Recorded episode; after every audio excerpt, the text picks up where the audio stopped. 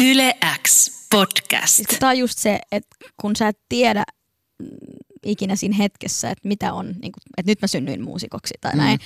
Mutta ehkä tällä jälkeenpäin ajateltu, että silloinkin kun mä oon tehnyt sensuroimattoman version, mä oon että nyt olen löytänyt itseni ja olen aito. Ja nyt kun mä mietin, mä oon silleen, että, että ei todellakaan, että nyt vasta. Yle X. Hello! Tässä on Tommi the Manninen ja tää on Yle Xn podcast Miten musta tuli muusikko. Me ollaan totuttu näkemään artistit idoleina ja tähtinä, mutta muusikkous on jotain muuta. Jotain paljon henkilökohtaisempaa. Tässä podissa nämä tyypit pääsee puhumaan siitä, mitä ne rakastaa, eli musiikista. Ja näin me saadaan ennen kuulumattomia tarinoita ajalta ennen kuin he olivat julkiksia. Me istahdettiin tässä podcastissa alas Abreun kanssa juttelemaan hänen matkastaan muusikoksi. Tällä hetkellähän tilanne on se, että Abreun uusi albumi Teipillä tai Rakkaudella on julkaistu, ja artisti itse sanoo, että tässä kuullaan häntä aidoimmillaan kuin koskaan aikaisemmin. Hän on osallistunut isosti biisin tekoon, isosti kirjoitustyöhön ja antanut tälle levylle enemmän itsestään kuin koskaan aikaisemmin. Ja paljonhan Anna on jo antanut itsestään julkisuuteen ja musiikkiin tässä vuosien varrella. Laulaja kuitenkaan 30 ja musiikin parissa hän on ehtinyt työskennellä yli toistakymmentä vuotta. Ja isoimpina muutoksina nyt on tapahtunut muutama vuosi sitten nämä kielenvaihot ja nimenvaihot. Ja moni varmasti muistaakin Anna Abreu vielä sieltä Idols-ajoilta, kun hän breikkasi itsensä koko kansan sydämiin. Ja tässä podcastissa kaiken tämän niin kuin musiikillisen itsensä löytämisen lisäksi juteltiin Annan kanssa tietenkin tuosta Idols-kokemuksestakin ja miten hän muistelee sitä tänä päivänä. Ja meiltä itse asiassa löytyi myös Idols-menneisyys, yhteinen menneisyys, joka ei itse asiassa ollut Abreullekaan kovin selkeä. No, päästetään Abreu nyt kertomaan oma tarinansa siitä, miten hänestä tuli muusikko.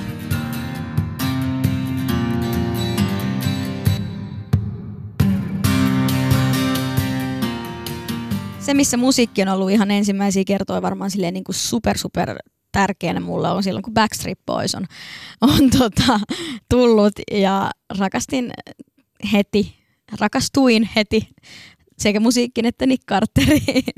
Ja, ja varmaan sieltä on lähtenyt semmoinen niin kuin, se suuri semmoinen, niin kuin, että, että, että oikeasti niin kuin tunteet, isoja tunteita musan avulla. Ja sitten se, missä mä oon ensimmäistä kertaa kokenut, että mä ehkä edes jollain tavalla voisin joskus haaveilla muusikkoudesta tai laulamisesta, niin oli kun mä lauloin, olisiko se nyt ollut jossain neljännellä tai kolmannella ää, ton lounatuulen, lounatu, lounatuulen laulun ää, koulun juhlissa ja sain sitten tosi paljon kehuja. Ja sitten mä siitä ehkä jotenkin niinku, olin silleen, että hei, jonkun mielestä mä osaan laulaa. Miten Lounatuulen laulu menee? Lounatuuli, tuo pienen laulun. Kyllä sen tiedät. En mä tiedä, mä kysyin. en mä muista enää kunnolla, miten se menee.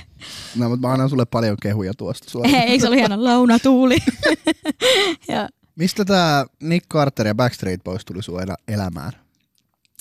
No siis se on varmaan ensimmäinen, jos mä nyt oikein muistan, niin se on ensimmäinen levy, minkä mä oon ikinä omistanut, se Bäkkäreiden eka levy.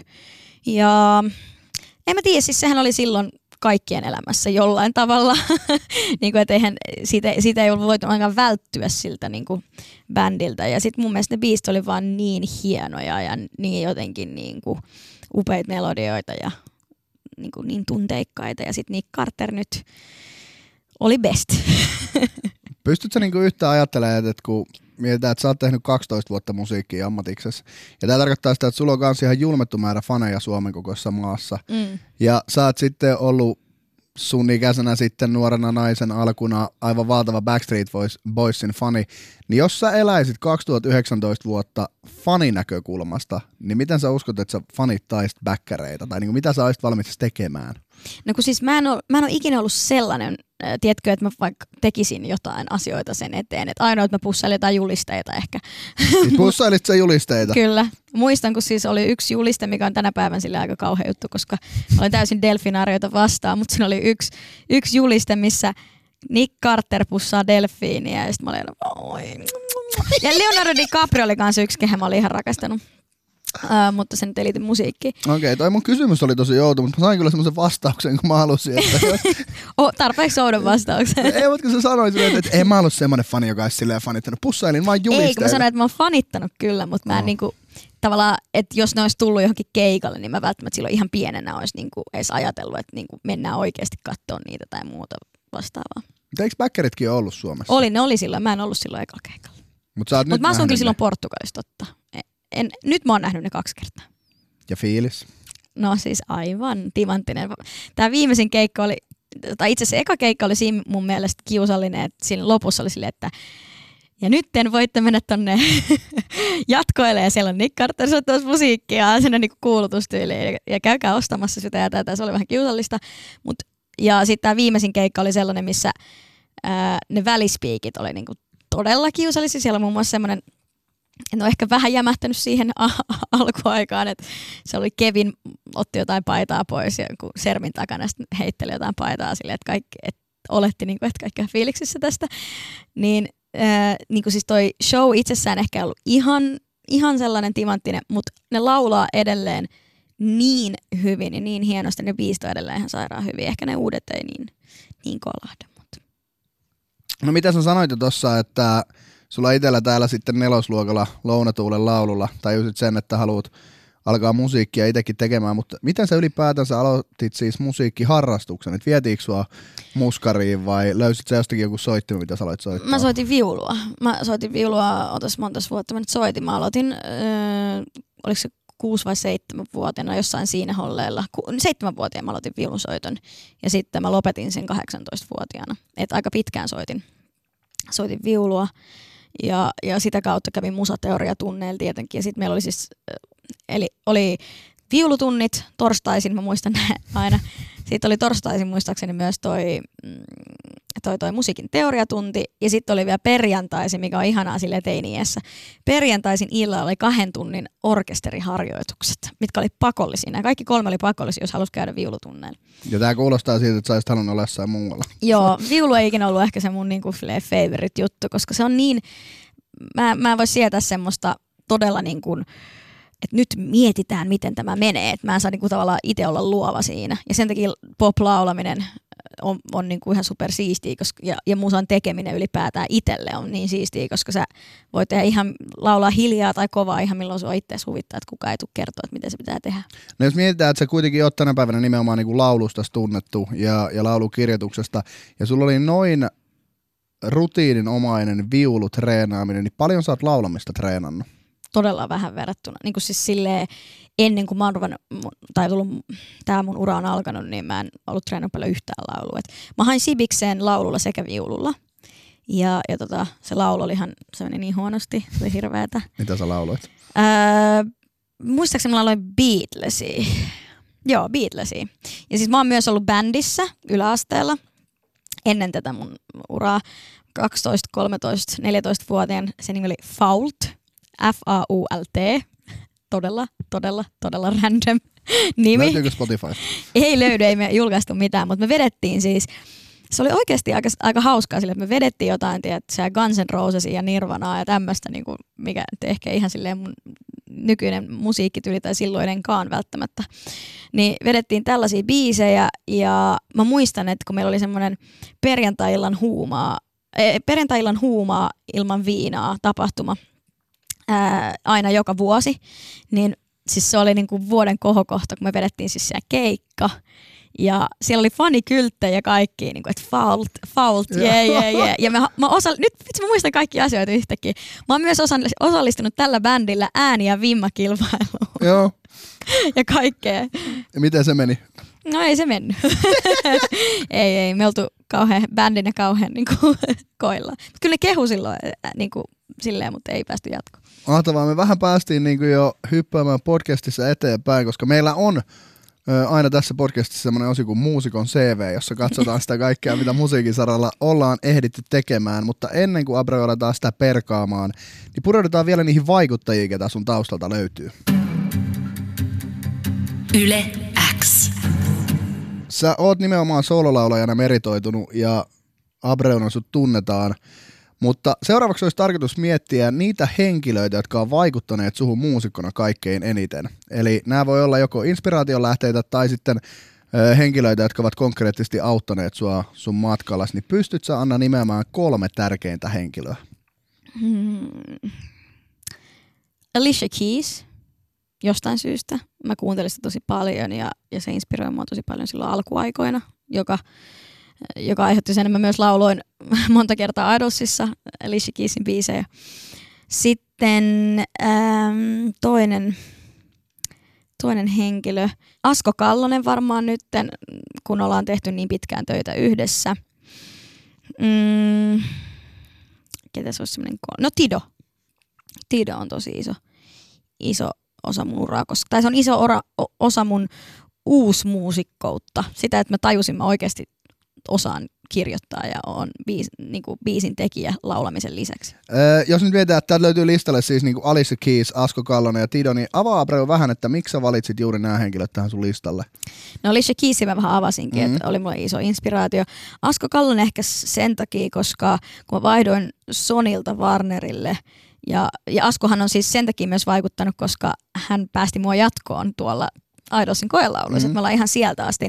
Niin se on ollut niin pitkään mun, mun kanssa tekemisissä ja meillä on ollut omat vaikeutemme ja, ja saan hänet kiinni kerran kuukaudessa, vastaa puhelimeen kerran kuukaudessa. Mutta siis se, että, että kyllä se on ollut isona niin kuin vaikuttajana äh, mulla siinä mielessä, että, että äh, on uskonut tähän mun juttuun ja, ja tota, ollut isosti läsnä kaikissa mun projekteissa sen Sonin jälkeen.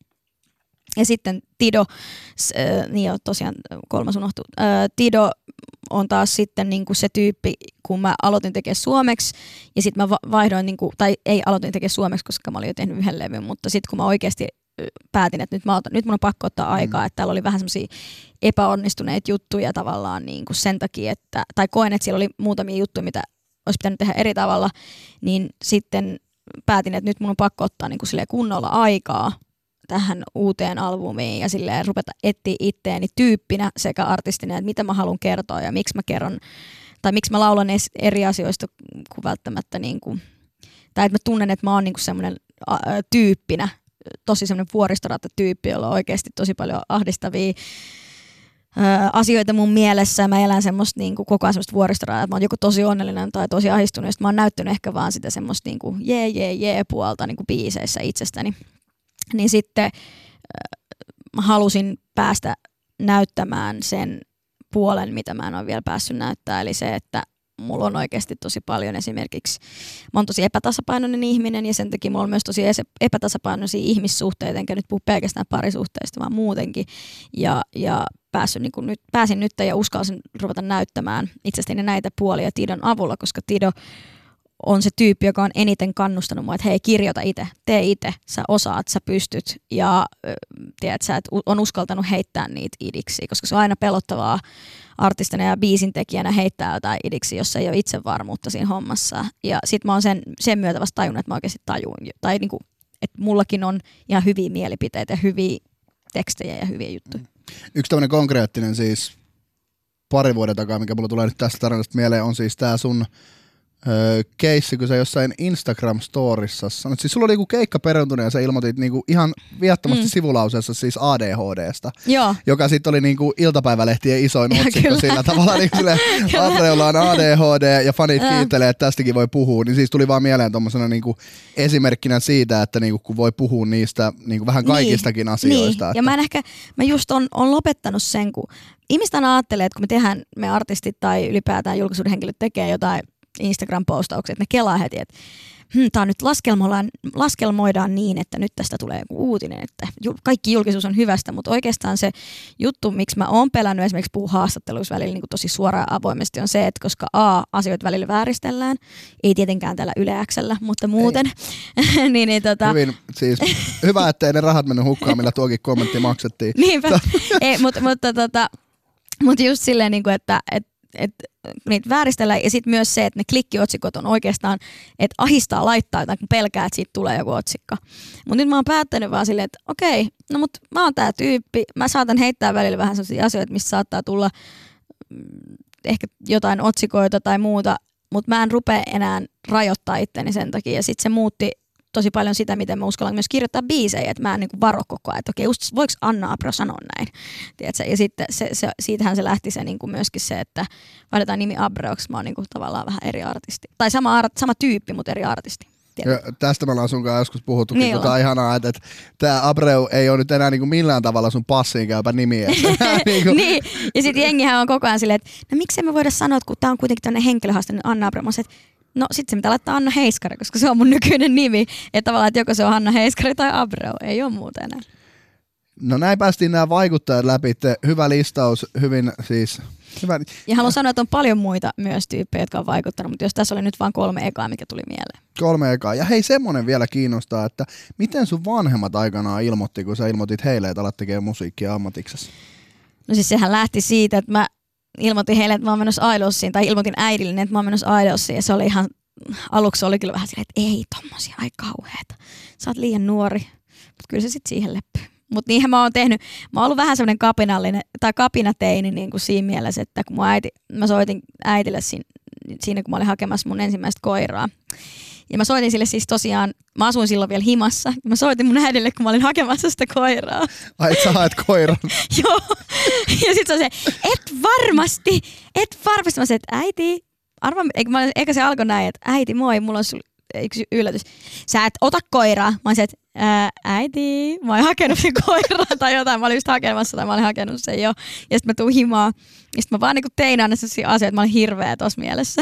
Mutta tota, aina se sitten leppy kuitenkin. Yle X.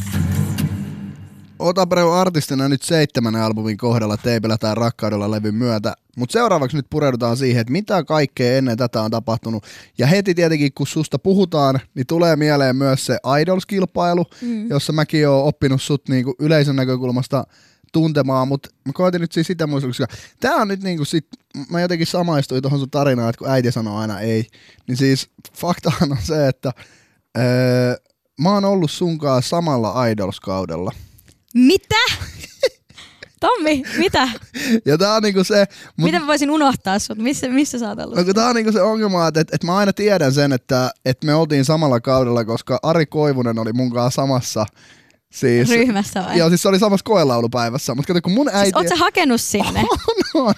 siis missä tää koelaulu löytyy? Vai No kun se- pääsit sä ei, siitä? Ei, ei, kato, kun se ei just, tää on se Sä et pointti. päässyt tuomareiden Et, eteen. et, et, tota, et mun äiti sanoi heti ei, koska me ollaan sunkaan molemmat 90 vuonna syntyneitä, mutta mä oon loppuvuoden lapsi, niin mä tarttiin sen mutsin väärennetyn nimmarin Ei! siihen, että mä olisin päässyt niinku 15,5-vuotiaana laulaa Mati ja Tepon Kaiken takana on nainen biisin. Ois sä mennyt laulaa sen? Oi, mulla oli semmonen sininen puku valkoisella röyhelä, siis kaulus. Mitä? siis mä, mä vaadin kuvan tähän tämän niin podcastin johonkin, tiedätkö, onko sulla jotain linkkiä, mihin se voi laittaa. Mä vaadin kuvan tästä. Onko sulla kuvia tästä? Mulla on kuva tästä röyhlepuvusta. Ja se itse asiassa paranee. Se, se oli silloin ysiluokalla. Mä leikkasin Speden, siis Spede Pasasen innottamana myös Pappa Kaljun. Hei, Tota, saanko kertoa tästä tarinaa? Tää ei liity millään tavalla musiikkiin. kerro. Me mentiin jo niin kauas. Apua, tää on, tää on tosi kauhea tarina. Mä toivon, että tämä ihminen ei kuuntele tätä. Mutta siis yläasteella mä seurustelin sem, semmoisen, semmoisen pojan kanssa.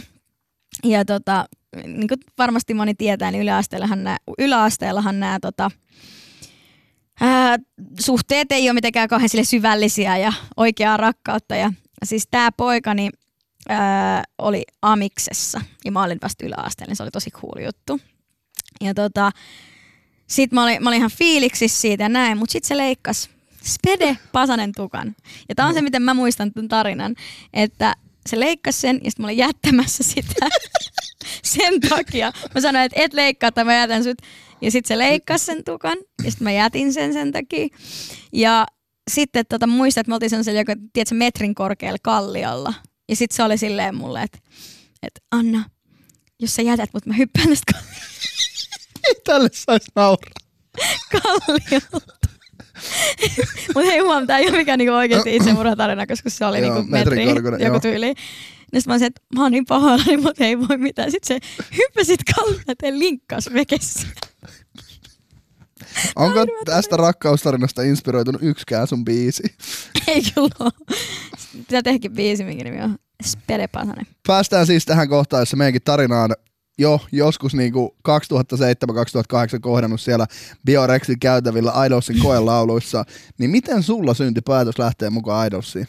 Yksi kysymys, muistat sä mut sieltä? Mä en muista sua sieltä, mä muistan Okei. siis Koivusen vaan. Joo, niinku niin kuin se oli sun kanssa. Joo. Niin, siitä mä aina muistan sen kauden, koska mä näin sen, kun hän pääsi jatkoon. Joo, siihen, joo, niin, että hän tuli sen lipunkaan huoneesta. Mä olin siis sit loppujen lopuksi kato tsemppaa mun kaveri, joka pääsi laulaa sinne. Kuka? Ei, hän, hän ei päässyt pitkälle. Mä itse, nyt tästä tuli mieleen, kun tää tarina rönsyilee, mutta mulla oli siis siinä nimikyltissä, kun mä sain semmoisen mutta numeroon. Ja mä kirjoitin siihen, että kommaa Galtsossa opossumi, kun se oli mun irkkaverihan nyt. Joo, et Ai muista mua. Apua. Mut niin, mikä se sun kysymys alun perin? Eli miten sä päädyit tota, siihen ratkaisuun, että sä lähdit Idolsiin mukaan? No tää, tää on siis siitä mielenkiintoinen tarina, että siellä on kauhean pitkälle, pitkälle mietitty. Et ka- kai mä olin jotenkin niinku laittanut sen hakemuksen, koska mä mietin, että mä oon aina ajatellut, että mä en ole laittanut sitä etukäteen, mutta pakkohan mun on ollut laittaa, koska mä olin vasta 16, eikö siinä pidä olla joku vanhempia juttu.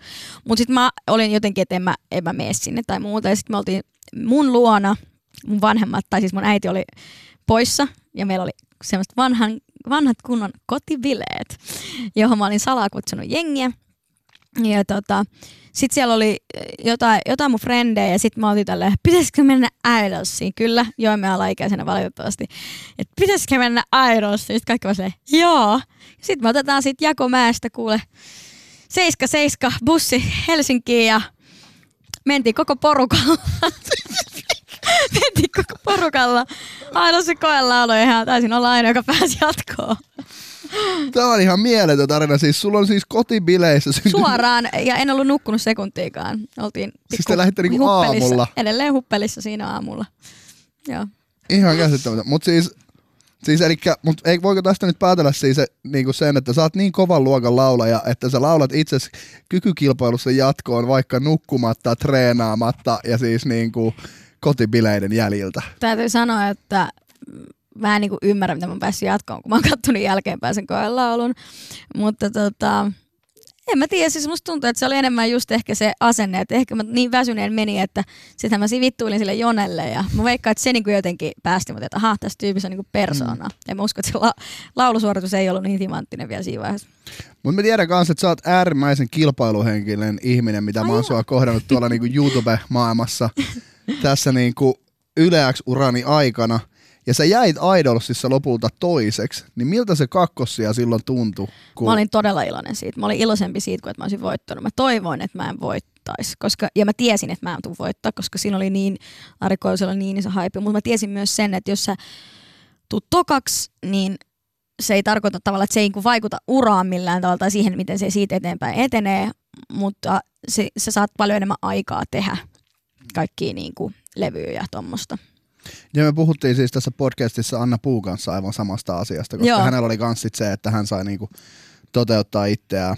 Mutta mä tiedän kanssa, että, että silloin aikanaan, koska katsoin eilen sun Emma Gaala haastatteluja Apua, vuodelta ei! 2008 ja 2009. Miten sä voit tehdä näin mulle, Tommi? En, siis- Kaikkien näiden vuosien jälkeen. Siis mä halusin vaan taustuttaa hyvin tämän haastattelun Hyi. ja katsoa niinku sun, että mitä, kun mä koitan nyt niinku, kato Anna tässä podcastissa hakea niinku sun kanssa näitä keskusteluja, että mitä sä oot ajatellut kymmenen vuotta sitten, mitä sä ajattelet Mm. nytten.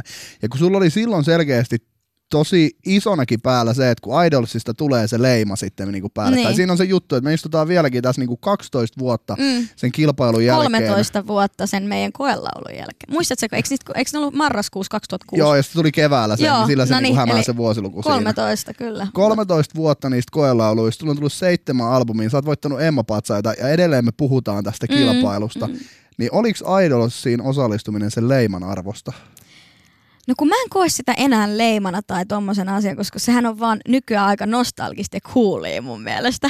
Et silloin aluksihan se oli, koska täällä Suomessa oli joku semmoinen tosi semmoinen mun mielestä niinku ärsyttävä ilmapiiri ylipäätään kaikki poppari mm, tytön tylleröitä kohtaan. Siinä oli vähän semmoinen jotenkin semmoinen, että me miehet, niinku rokkarit ja tommoset, niin me ollaan niitä cooleja ja sitten nämä tämmöiset niinku popparit. Nyt nykyään jotenkin ehkä naisartistina tai a- artistina, artist, nais, naisena ja, ja artistina, niin, niin on jotenkin hyväksyttävämpää tehdä jotain muuta kuin semmoista niin kuin tosi niin kuin silleen katuuskottavaa ja jotain, mistä Oskari Onninen pitäisi tyyppistä musiikkia.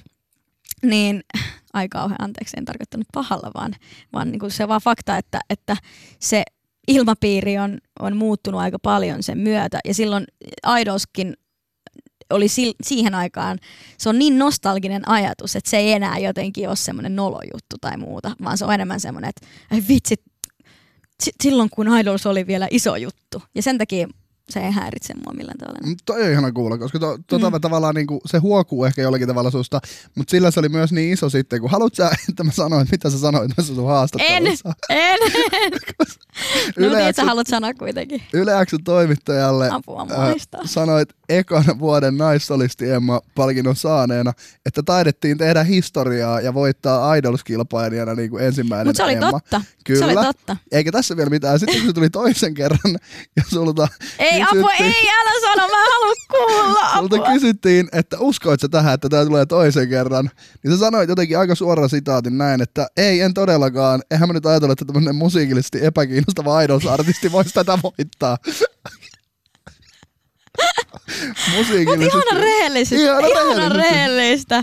Mm. Ei, mut, siis just toi, mut toi oli just se ilmapiiri, että mä niinku jouduin koko ajan myös vähän niinku dis, tai koin silleen, että mä, mä en oo niinku uskottava, mä en oo millään tavalla niinku cool tai tälleen näin, että mä vaan, että mä en oo niinku kiinnostava silleen tommosille niin kuin aikuisille isoille, mm. isoille, ei fyysisesti, vaan niin kuin isoille ihmisille, niin kuin, että paremmille ihmisille. Semmoinen fiilis ehkä mulla jollain tavalla oli ja se huokuu ehkä sitten noista haastatteluista. Musta oli niin uskomatonta, että mä voitin Emma-palkinnon. Palkinnon, jossa ei niin kuin ole yleisöäänestys tai silleen, että jotkut niin kuin nuoremmat ihmiset äänestää mua, vaan silleen, että oikeasti, että no se oli ehkä aika pakollinenkin siinä, kun oli 90 000 levyä myyty, mutta se oli silleen, voi vitsi pitää antaa. Mutta siis ehkä, ehkä se kertoo jotain sit, sen ajan meiningistä myös.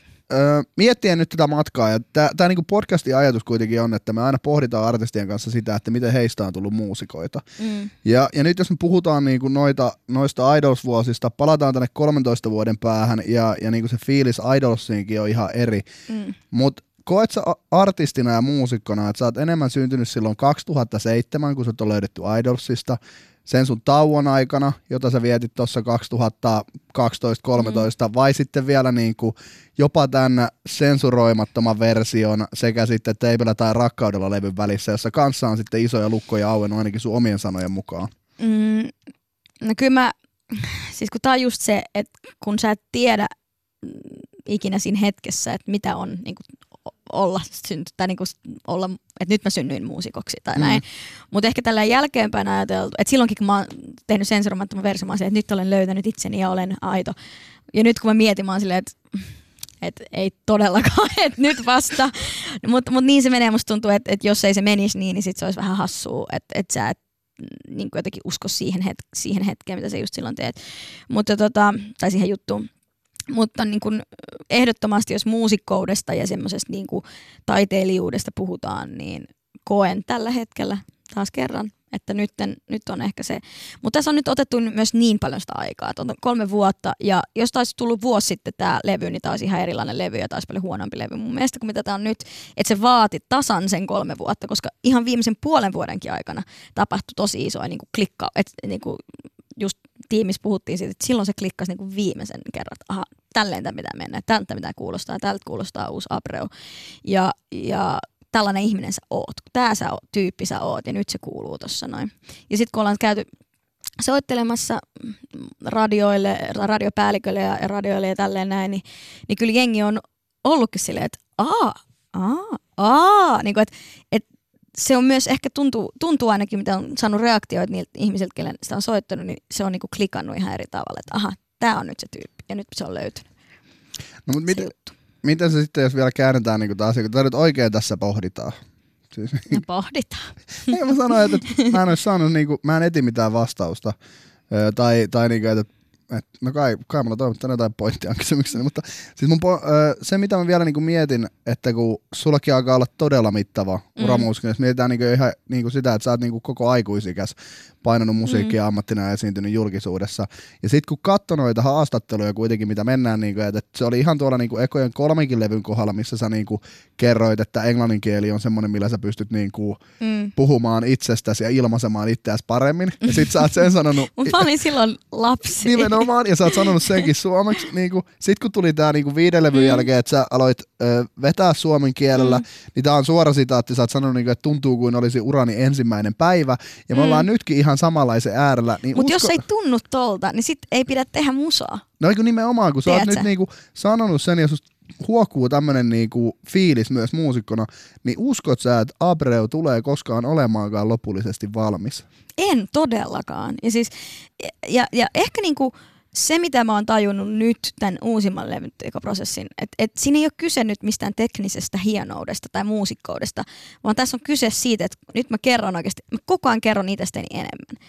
Ja siis silloin alkuvaiheessa se oli niinku enemmän niinku silleen, kun en mä tehnyt itse niitä biisejä samalla tavalla. Ja, ja se oli enemmän sitä, että, mulle lähetettiin biisejä ja mä innostuin joistain biiseistä, mä tein niitä. Mutta nyt, nyt tavalla, ja, ja nyt kun mä oon oikeasti kirjoittanut niin kuin sika paljon ja, ja jotenkin niin kuin, me ollaan käytetty siis tuntikausia, päiväkausia, viikkokausia, kuukausikausia siihen, että, että me jutellaan vaan vaikka musta ihmisenä niin kuin Tidon kanssa ja, ja kirjoittajan kanssa, Vilman kanssa paljon ja näin. Että hei, että millaisia kokemuksia sulla, kerro mun tarinoita ja näin. Niin onhan se ihan eri. Se on aina joka kerta ihan eri ja nyt päästään joka, joka kerta syvemmälle. Mutta me just itse asiassa toisessa Yleksän haastattelussa, mitä äsken tehtiin, niin puhuin siitä, että, että se on vähän niin kuin sudel, mikä tämä susitarina on? Tää? No, poika, joka huusi sutta, Niin, että jos mä sanon tämän miljoona kertaa, niin se ei tunnu enää uskottavalta. Mutta kun se vaan menee niin, että siinä hetkessä se tuntuu siltä. Ja ehkä tämä on nyt taas sellainen hetki, kun musta tuntuu siltä. Ja sitten ensi levyllä mä oon silleen, että mitä mä duunasin. Mutta nyt mä oon niinku ainakin silleen, että mä pystyn selittämään jokaisen biisin tausta ja tarinan ja, ja pystyn niinku tuntemaan niitä silleen, että mä oon niinku itkenyt studiossa ja, ja, ja nauranut studiossa ja niinku fiilistellyt jotain niinku omia, kirjoittanut omia onnistumisia, niin se tuntuu hyvältä. Ja katsotaan, mitä tapahtuu. Yle X. Vielä pari hetkeä podcastia jäljellä. Ja yhtä me ollaan tässä osittain sivuutettukin, joka tulee artistielämässä mukaan, joka on sitten julkisuus. Ja niin kuin sanottu, niin sä oot jakanut enemmän tai vähemmän elämääsi julkisuudessa koko aikuisikäs, koska Idolsiin osallistuit 16-vuotiaana. Kyllä. Ja oot sanonut jo tässä podcastissa, että siitä tuli, niin, on tullut myös niin kuin niitä fiiliksiä, että kiitos media, Kyllä. teette hyvää työtä ja kiitos, että jaatte elämääni, niin kuin se olikin tarkoitettu ja vääristelty. Mutta jos me nyt mennään ihan siihen, niin kuin, että kun öö, ihmiset on tunnistanut sut ensimmäisen kerran, niin muistatko millaisia hetkiä ja kohtaamisia ne on ollut? No ihan en, ensimmäisiä kertoja en todellakaan muista. Et siis se, se, on, se alkuaika oli niin sumussa, siis se oli ihan hullu. Ja sitä osaa oikein ajatella nyt, kun miettii jotain Idolsia tai X Factoria tai tämmöisiä, niin ei, ei se ole enää sama juttu, koska silloin se oli niin uusi. Ja siis mä muistan, että meillä oli 7000 ihmistä jossain kauppakeskuksessa pyytää nimmari jonossa pelkästään. Ja niin kuin, et, et, mä, et se, oli, se oli niin uskomatonta se hysteria silloin sen Idolsin niin kuin kaikki, tai siis Idolsin fanien keskuudessa. Ja mä harvoin enää Suomessa tai on, on sellaista, koska on niin paljon tarjontaa, on niin paljon musaa, niin paljon artisteja. Toki varmasti näillä nu, jollain Isaac nuorison keskellä on tuommoinen hysteria ja muuta, mutta niin kuin ehkä enemmän just sitä jos mietitään tuota ohjelmaformaattia, niin se oli silloin vaan niin kuin isoin juttu Suomessa, että, että esimerkiksi sellainen, että, että ei nykyään ikinä tapahtuisi niin, että joku menee koelauluun ja sitten se sanoo jotain ja sitten se on seuraavan päivänä Iltalehden tai Iltasanomien kannessa. Ai niin kuin sitäkin tapahtuu. Niin siis, että mä olin, kun mä menin sinne koelauluun, se tuli ulos se koelaulu, niin mä olin seuraavan päivän Ilta-Sanomien tai Iltalehden, kumpi, niin kannessa – ja mun naama oli tiedätkö, siinä. Et Logiksi siinä, tuli jotain, tänne suoraan kotipileistä. jotain tyyliin niin kuin kuittasi Jonelle. Aidos kokelas Anna Abreu 16 tyyliin. En muista mitä se oli, mutta jotain näin. Ja mä muistan sen fiiliksen, kun mä kävelin johonkin kauppaan ja mä näin mun kuvan niin kuin lehden kannessa. Ja mä olin vaan silleen, että mitä tää on. Ja aluksihan se oli ihan sairaan siistiä, että vitsi, että niin kuin jengi huomaa tälleen. Mutta kyllä siinä tosi nopeasti kerääntyi ne paineet ja se, myös se ahistus siitä, että mun pitää olla hyvä. Et eihän mä silloin, kun menin sinne koelauluun, niin se oli jän, jännitti jo ihan sikana, mutta se oli enemmän silleen, että no en mä kuitenkaan niinku päästä. Silleen, että se oli vähän semmoista niinku, en mä nyt hae tästä oikeasti jotain uraa. Ja sitten kun se, saman tien kun mä pääsin jatkoon, niin tämä mun kilpailuhalu heräsi, mä olin silleen, eikö, kyllä mä haluan tästä uraa. Ja mä haluan olla paras tässä. Ja sitten kun mä en oo vielä ollut sit sen jälkeen monen vuoteen vielä edes niinku omaan niinku nykyiseen näkemykseen edes hyvä, niin tota, niin sitten se aiheutti kyllä aika paljon niinku stressiä, paineita ja ahdistusta. Mutta en muista niitä ensi, ensimmäisiä hetkiä, kun joku tuli jotain pyytää nimmariin. En muista niitä, mutta... No jos niitä oli 7000 jonossa, niin se... No se ei ollut ihan ensimmäinen, mutta se oli siinä jotain niitä fina- finaalien aikaa. Mutta sitten just muistan sen, että, että niin kun oli jossain Lintsillä keikalla, ekoi, ekoi keikkoi tyyliin, niin siellä oli kymmenen turvamiestä ja ja skidit niinku pyörtyili ja muuta, niin onhan se hullu, että sellaista on ollut. Ei todellakaan enää kukaan pyörry, kun näkee. Muistatko sen, että millaisessa tilanteessa kuulit ensimmäistä kertaa oman biisin radiossa ja miltä se tuntui? Mä muistan sen hyvin hämärästi. Mä muistan, että mä ajoin, muistaakseni itä, ei mä voinut ajaa, mutta mä olin kyydissä Itäväylällä jossain siellä. Eiku joo, mä olin varmaan just saanut ajokortin, koska jos mä 17-vuotiaana niin kun tulin tokaksi, äh, joo, kyllä se varmaan meni sitten puoli vuotta niin sillä, että mä olin jo 18, niin kuuli End of Lovea, niin kuin se kuulosti tutulta, ja sitten mä muistan, että mä sekosin sit siinä autossa ihan täysin ja soitin jotain, varmaan ajaessani paljastan, että soitin sitten niinku tyyli mutsille tai jollekin ja fiilisteli, että vitsi miten siisti. Muistat, että se oli ihan uskomaton tunne, mutta hirveän hämärä muistikuva mulla. Handsfree tuskin oli silloin vielä lainsäädäntö.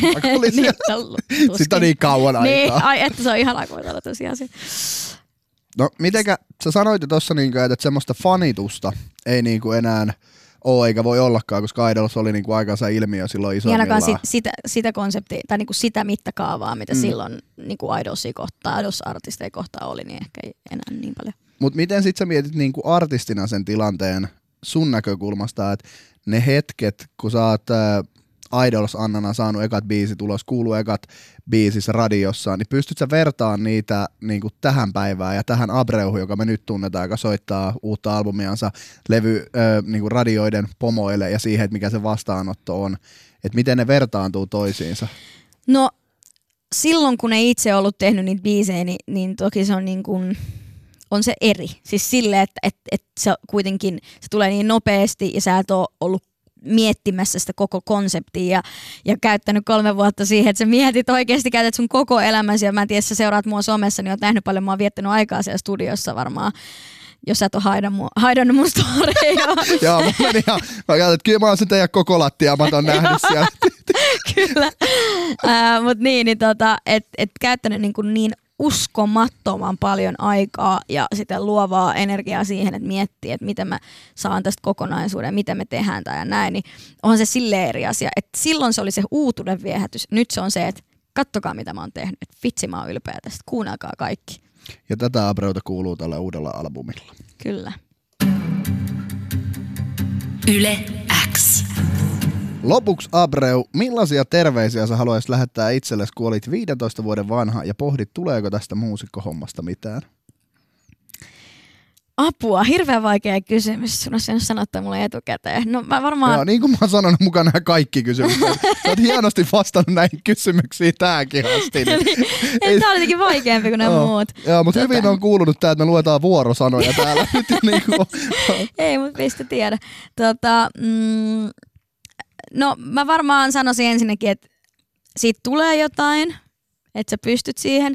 Ja vaikka tulisi jotain takapakkeja, niin älä lannistu. Se ei tarkoita sitä, että sun ura on ohi, jos sä et nyt ensin, jos joku sun biisi ei mene ykköseksi. Toinen, älä ota itsestäänselvyytenä sitä, että se niin kun, mm, tai et, et sitä kaikkea, mitä sulla on. Että sitä ei pidä ottaa ikinä itsestäänselvyytenä, mutta samalla koita nauttia ihan vähän siitä tilanteesta, mikä, tiedätkö, niin sä haluat, en, ennen kuin mä lähdin Idolsiin, sille tyypille vai sille, joka on jo Idolsiin? Tämä on kaikki oikein hyvä. Okei, okay. no niin, no, mut, katsotaan todella tarkkaa apua. Mutta just se, että et myöskin niinku, että älä ole liian oma itseäsi. ja aloitin tämän tosissaan silleen, oh. joo joo, niinku just oh. se, niinku, että... no, mä haluan olla oma itteni, mä haluan toteuttaa itseäni. ja sitten aina te että älä ole ihan. joo, ei, mutta tiedätkö, kun mun jutut oli välillä niin tyhmiä. Että mä oikeasti, et mieti ihan sekunti, mitä sä puhut. Silleen, että mä olin aina silleen, että millaisen, että mitä, mikä unelma? Pinkki auto. Mä oon sanonut jo jotain jossain. Siis jossain haastattelussa. Joo, siis mä, niinku, en mä muista, sitä oli joku, en mä muista mikä tämä kysymys nyt oli ollut alun perin, mutta et, et, et tämmöisiä, että mä saatoin joskus sanoa jotain todella typeriä asioita ilman, että mä edes mietin niitä. Ja, ja sitten ehkä se, että, että niin kun, älä on niin ankara itsellesi. Kyllä se siitä vielä. Nämä on oikein hyvät ja hienot neuvot 15-vuotiaalle Abreulle. Ja lopuksi, jotta tämä homma ei mene liian vakavaksi, niin meillä on myös joku random kysymys heittää pakan pohjalle.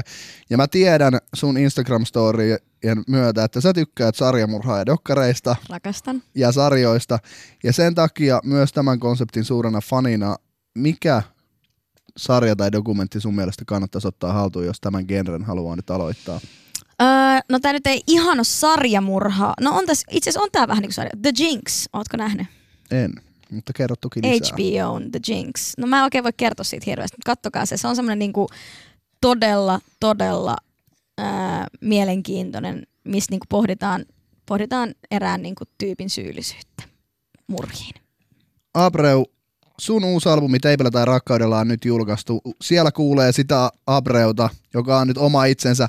Kerran, ensimmäistä kertaa. No, ja palataan tähän haastatteluun kymmenen vuoden päästä. se oli paskin levy, mitä mä oon No ei mennä nyt sinne. Teipillä tai rakkaudella albumin kautta saa lisää Abreu-ajatuksia ja meidän muut, miten musta tuli muusikkojaksot löytyy puolestaan muun muassa Yle Areenasta. Kiitoksia Anna sulle, että pääsit tänne vieraaksi. Kiitos Tommi, always a pleasure. Yle